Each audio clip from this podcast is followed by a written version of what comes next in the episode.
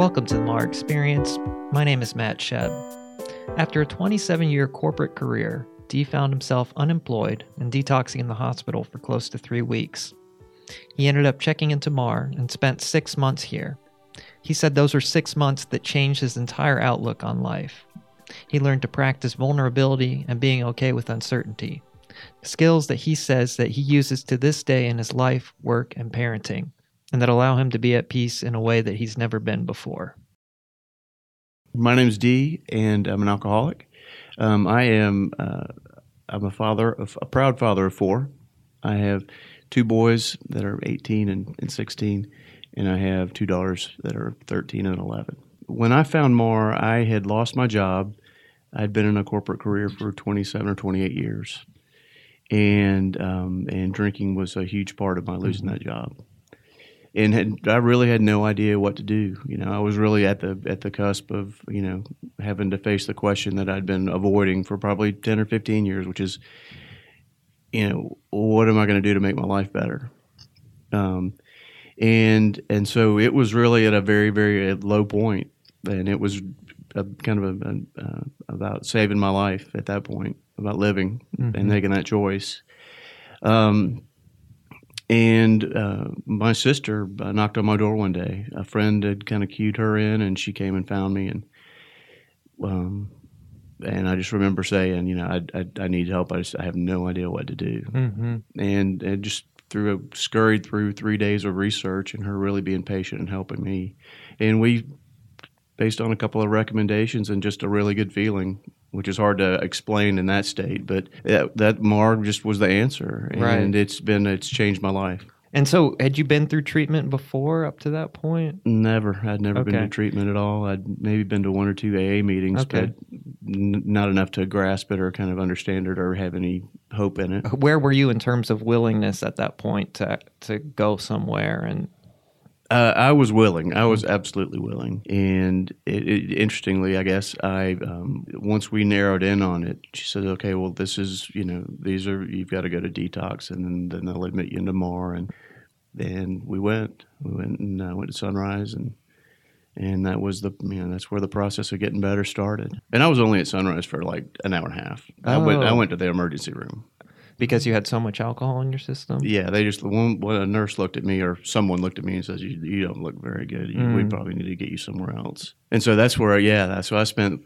I spent about three, almost a little over three weeks wow. in the hospital. I, the, you know, the heaviest moments for me in the hospital were, you know, when my kids would come over. It was pretty tough. I mean, uh, my my former wife uh, would would come over, and and it was just it was tough. That was the hard part for me Mm-hmm. You know that you know just um, yeah, that was the real confrontation mm-hmm. within within me, not with them. They were pretty supportive. They were really supportive. I think you know, and and and uh, I remember kind of having the clarity. I don't know that um, I don't know that I'd ever seen like concern or fear from them.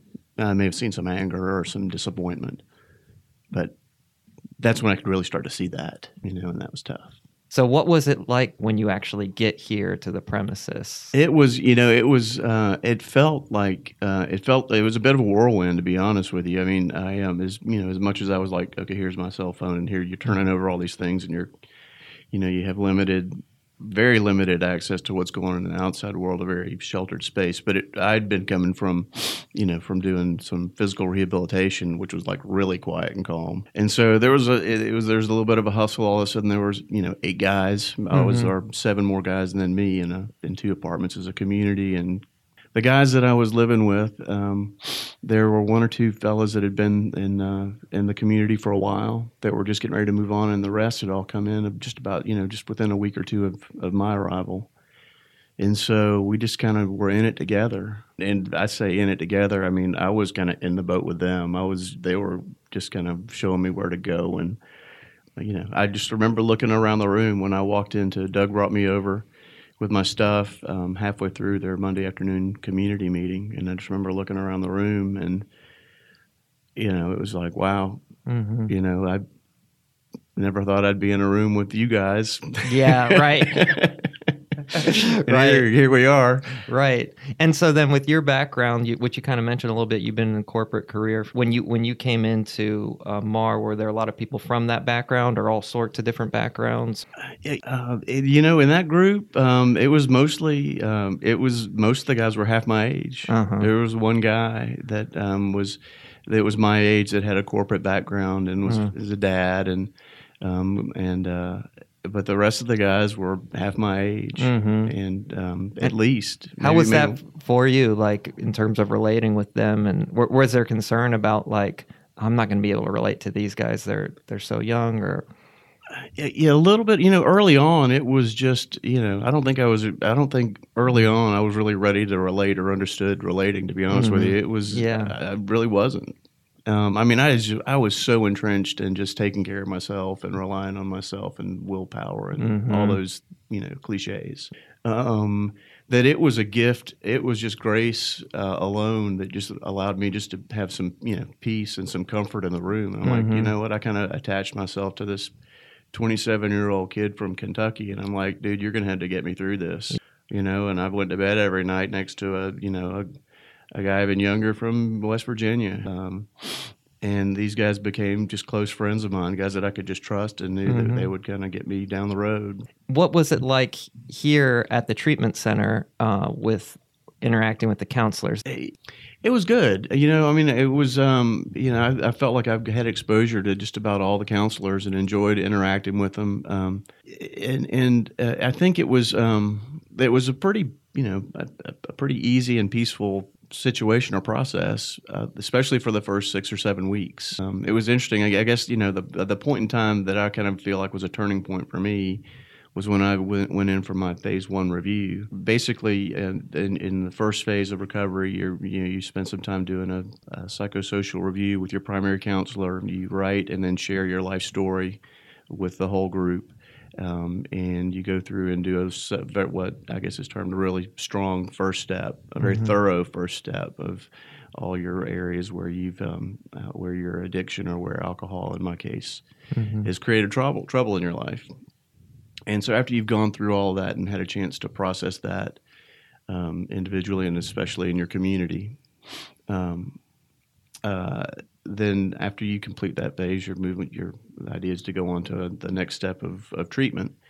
And uh, so you're kind of confronted, and I kind of use the term confronted because I walked into my phase one review to look at what had happened over the past previous six or seven weeks. And, you know, there are a group, of, of, of people that are going to read your life story. Some of them have heard you say it, some of them haven't. And go through what is the kind of the highlights of your first six weeks, and it's all spelled out in front of you. And I just remember um, uh, going into that, not knowing exactly what to expect. And I had a couple of guys that stood up and said, you know, it's time for you to kind of get this. And there's some things that are just, you know, that you, you know, you you forever have kind of had an incongruency with, you know, how you kind of are on the outside and what's really going on on the inside of you. And until you kind of get those things lined up and can understand what you're feeling and express it, um, uh, then you know you're you're not going to get through this. I mean, it was it was it was tough. I kind of felt like it was a punch in the nose. Not what you're expecting when Uh-uh. you're walking in there. No, it was, but it was love. I've got Yeah. to tell you. I mean, it was weird. That's one of the greatest things. It's been one of the greatest things that I've that I've learned is, uh, you know, love. Just to, you know, I, I always wanted to receive love the way I expected it to be. You know, just you know, my definition of love is how I want to be loved, and uh, you know, guys like Rick McCain and Matt Irwin and, and Dave Devitt were really vocal in my review, and Mhm. I, and I got and I was like sad, and then I was angry, and, and I went looking for those guys, you know, the, you know, the next couple of days, and so I was like, okay, you know, you said it, and I I accept it, but I need to know what you know what's behind what you're saying, or tell me what to do. How do I how do I deal with this, or you know, how do I go forward now? Mm-hmm. because I'm going to do it. And uh, and anyway, and that's that just that was really you know probably really where my recovery that that's where it started. You know, I I, I really believe that the first six or seven weeks that I was here, it was much more about just physical recovery, Mm-hmm. honestly. Right. And um and and uh, yeah, that's the way love felt for me that day. that's been a big part of you know transformation for me. You know, um, just you know, yeah, being able to accept love on its terms and and yeah, just to you know to let myself be loved on who Mhm. you know on someone else's terms, and and you know know that you know people, even if I'm trying to express love to someone, it may not feel like love to them. Got to be kind of let love be love, I guess you know, and not define it too much. The other thing I liked a lot about that, the story of your phase one review, is that those staff members had 45 days to really see how you are. And like that just takes time and takes like a structure where people are watching and holding that space for you for a while for, for that to for that kind of experience to happen. I think it does, you know, and just the gift of, of you know being patient and being able to just to kind of let it happen. You know, the corporate world is just so demanding of a result and an answer and the right answer and you know the right thing right on time or early. And and it was, um, I think I was the butt of several jokes, you know, just to, you know, quietly just because of that and having to let go. But it's been it was the most freeing thing to kind of break free from that mentality and the need for certainty and the need for you know expectation right away. How does that tie into the drinking? Uh, That's a great question. I'd like to believe that there was. I, I- I think that, that that my spirit was just was buried. I mean, it was just buried. It was crushed because of my pursuit of the things that I told you: fitting in, being accepted, um, uh, doing what I'm supposed to be doing, what I should be doing by you know society standards um, and and that's that's how it ties in that spirit that was in me that they kind of saw okay there are these feelings and these things that are going on inside of you but the, you're not expressing them or showing them you're denying them on you know outwardly um, that's where the drinking part came in because that that was the relief from not having to that allowed me to avoid and not confront the Mhm. discrepancy there I mean, that's that is completely what it, my, the last 15 years of, of drinking was for me. So yeah, so then you you go and talk to those guys that kind of gave you s- some of that tough feedback, that tough love. Um, what were some of the things they said to you when you came to them pretty willing and open? Like I heard what you said. What, what do you, where do I go from here? What was some of the feedback they gave you? Um, you know, I think it, it- that's really um, uh, that is where I kind of uh, I, I think that's where I tried to start uh, pursuing vulnerability. I think um, the, the the biggest part of that, uh, just to boil it down to something simple, was just really allowing myself to be vul- having the courage to be vulnerable, and um, and and that and that was what opened up you know the, the that kind of took away the need for certainty you know and needing to know everything down to the exact uh, just everything about everything. Being vulnerable that really that was such a key for me so that was yeah being able to i spent a, a lot of time um, with rick mccain talking about vulnerability and he's a, a trusted friend who's been a big part of my recovery Can you uh, kind of explain Rick's role and what he does here for people? Well, Rick was well. Rick was the guy that kind of uh, he he he put my jaw in the right position so Matt Irwin could punch it in my in my review. Pretty much, Rick is the nicest guy, and he spends most of his time with professionals, and and I really wasn't in that uh, in that group going through halfway, and so that's why I didn't really know Rick that well until then. Um, but he is just he's just one of the uh, he's he's a guy who's got a heart that I would like to model mine after, and uh, he was he was free with his time to and shared his time and his experience uh, and knowledge with me about getting to be you know allowing myself to be vulnerable, and uh, that and that led me on a path. Uh, uh, somewhat in parallel, but also to working really closely with Doug. And um, I was just privileged to be able to spend a lot of time with Doug. And between those two guys, they really, uh, you know, the need for certainty was really moved largely away. Um, and the ability just to just to allow yourself to be present for someone and understand how big a deal that is, and not having to have all the answers, and not having to, you know, fix everything and and, and provide a solution.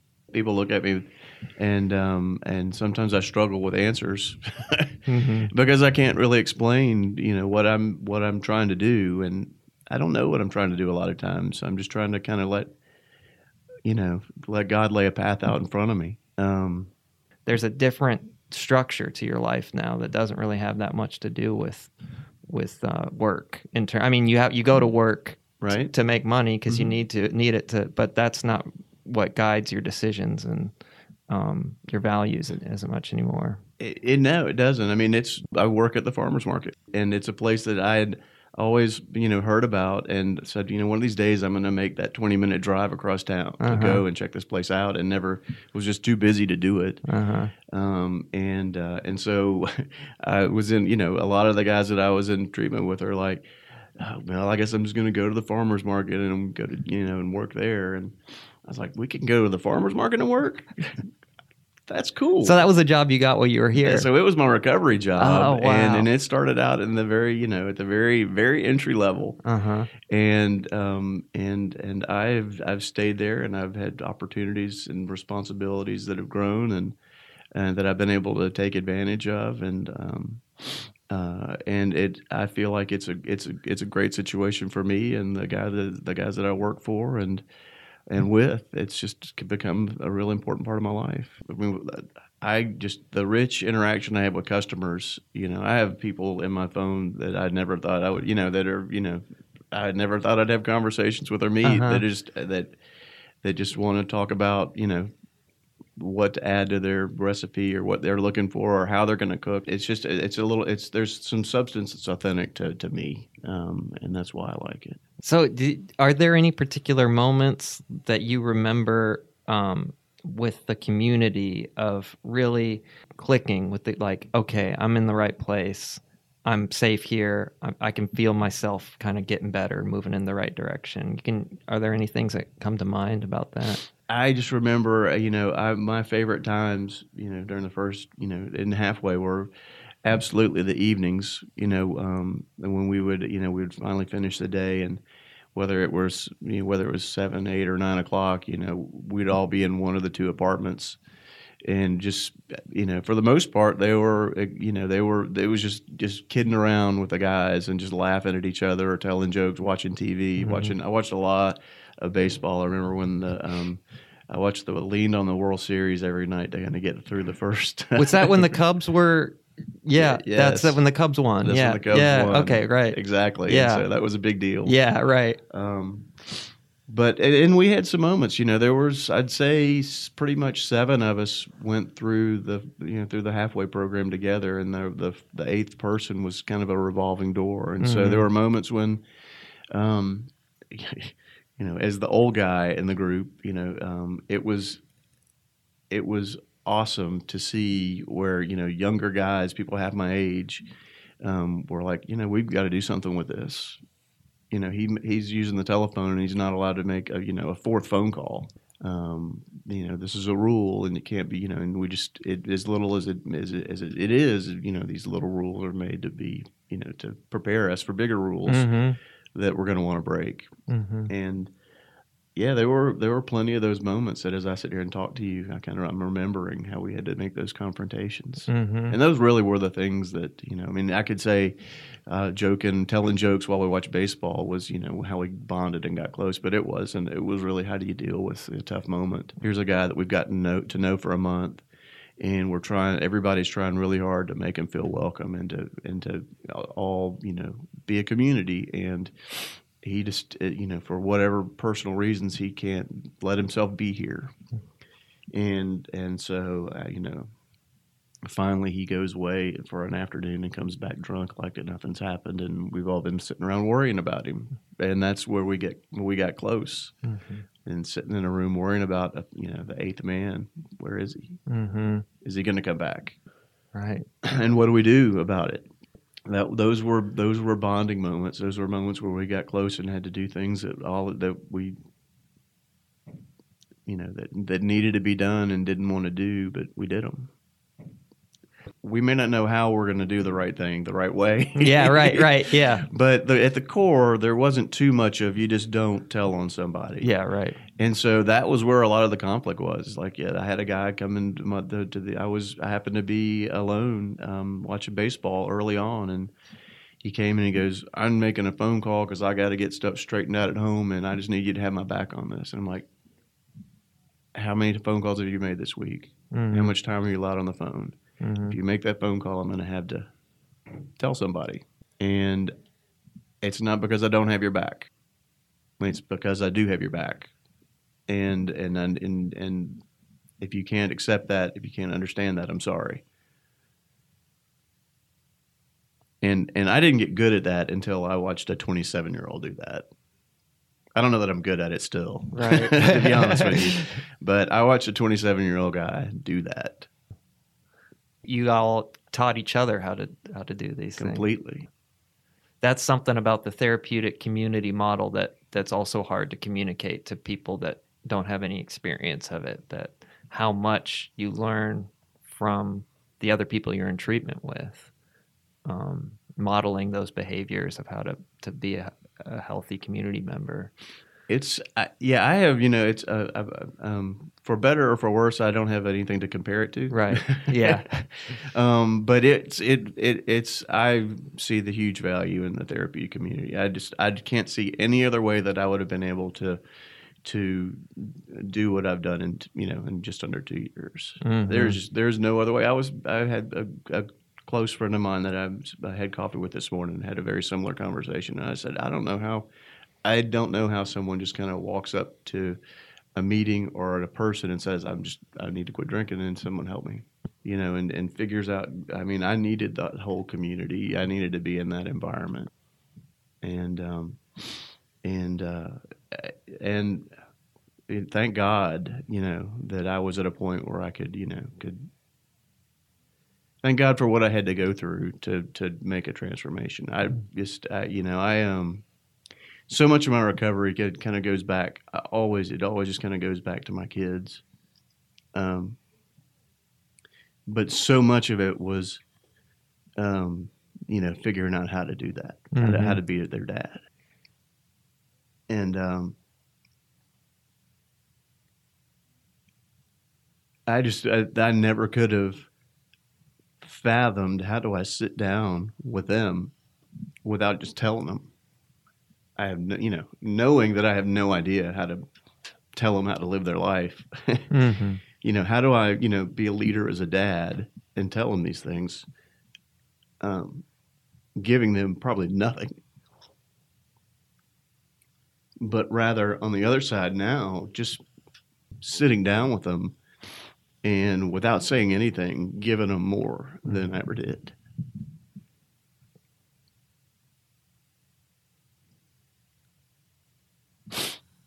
I mean, that's really where that vul- vulnerability played out for me.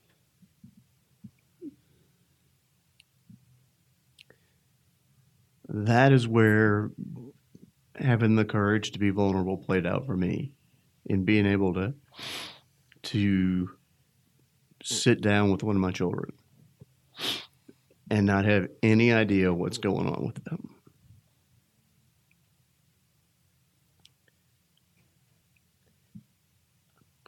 And somehow being able to say, I don't know what you're going through or how to get through it, but I'll go through it with you.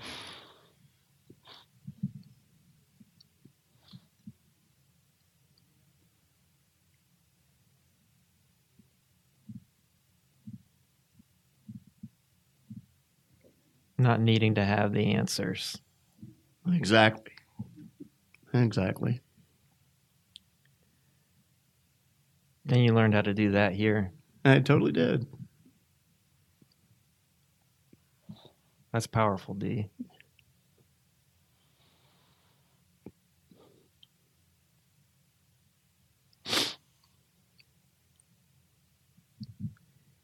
You know, it's kind it's funny. Um, but there's a guy here that you know that asked me, uh, you know, you know, several times going through halfway and three quarters. He goes like, "Have you had that? So how on earth did you get here moment yet? Look at where I am. How did I get here?" And um, that the one that I just explained to you. That's the one. How did I get here? That's where. That's like uh, now. This is a miracle. How did I get here? Mm. Being able to be there with your kids. Well, yeah, and I mean, it's for me, it's it's very particular to my kids, Mhm. but but I, I, that's it's not you know it's not it's uh, that's with the people that I'm friends with and that I can you know that I have relationships with. hmm That's your "How did I get here" moment. Yeah, that's how did I get here? Right, That's really the yeah, that's the miracle that I'll never get an answer to. I mean, Right. I can look at it academically, you know, what I've done, but spiritually, how did I get here? Because I couldn't have done this two years ago. Stone cold sober. I wouldn't. I still. I would have been what the. You know. I would have been. You know, not listening to a word because I'm trying to figure out the answer.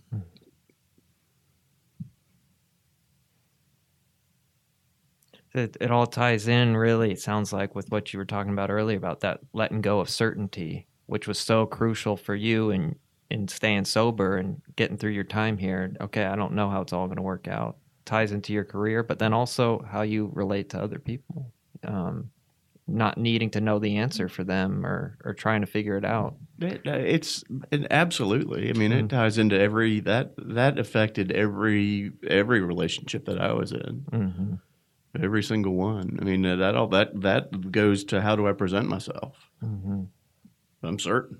yeah I know. You know. Um, you know that that ties into fitting in and being accepted and doing what I should be doing. hmm You know, I, I don't know. You know where my career path is going. Yeah. You know, I don't know. You know, I don't know what's going to happen with my kids. Yeah. It's going to be okay though. yeah I mean, that's that that that that's the only certainty that I you know that I that I need. I just I believe it's going to be okay. Mm. How did you get in touch with that? That feeling that underneath it all, whatever ups and downs, there's gonna be it's gonna be okay. It, it it wasn't a particular moment. It Uh-huh. took it took some time. It took a while. You know, most of the at least you know it was probably six or seven weeks when I was like, it's not going to be okay. I have no idea what's going to you know. Um, you know, for uh, it, you know, it felt like you know, um, it felt like there was still an expectation, even though there, I was kind of the people that I would get have expectations from were kind of limited while I was in halfway, but there still felt like there were expectations of okay, you know, we're going to go do the long ninety day treatment, but then when are you going to get back and doing what you're you know what you do? Mm-hmm.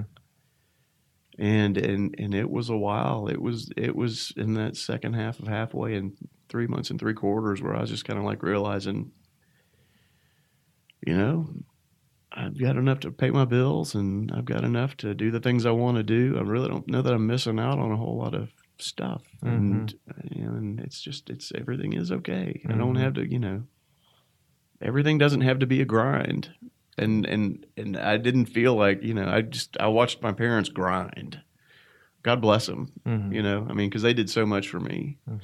Um, they, you know, I, you know, um, they did they, but they were grinders. They worked hard, hmm and that's you know, I, that's what I felt like I was. I, I, that's how things got done. Is the way I I just figured, and um, just being away and being in an eight man community primarily for for you know for 90 100 days or whatever is that's that was the process for me that realized hey you know what I've been through a lot and if I've made it through that then I can there's not a whole lot more that I'm not going to be able to make it through hmm Maybe that's what came down to. You had to feel that six weeks of it's not going to be okay, and then find out, oh, it is, it is okay. I mean, it is, and you know, to kind of, you know, maybe that was a part of, um, you know, whenever the moment was, you know, I just remember, you know, in prayer, you know, and it was um, a moment where, uh, you know, where it's like, you know, you keep asking me to move this mountain, and I'm not moving the mountain, but I'll, you know, I'll climb over the mountain with you. and uh, that that was kind of that's that was kind of where the spiritual swing was. I like that. Wow. So, if there's one thing that you would have that you could uh, pass on to the people that are listening, what would it be?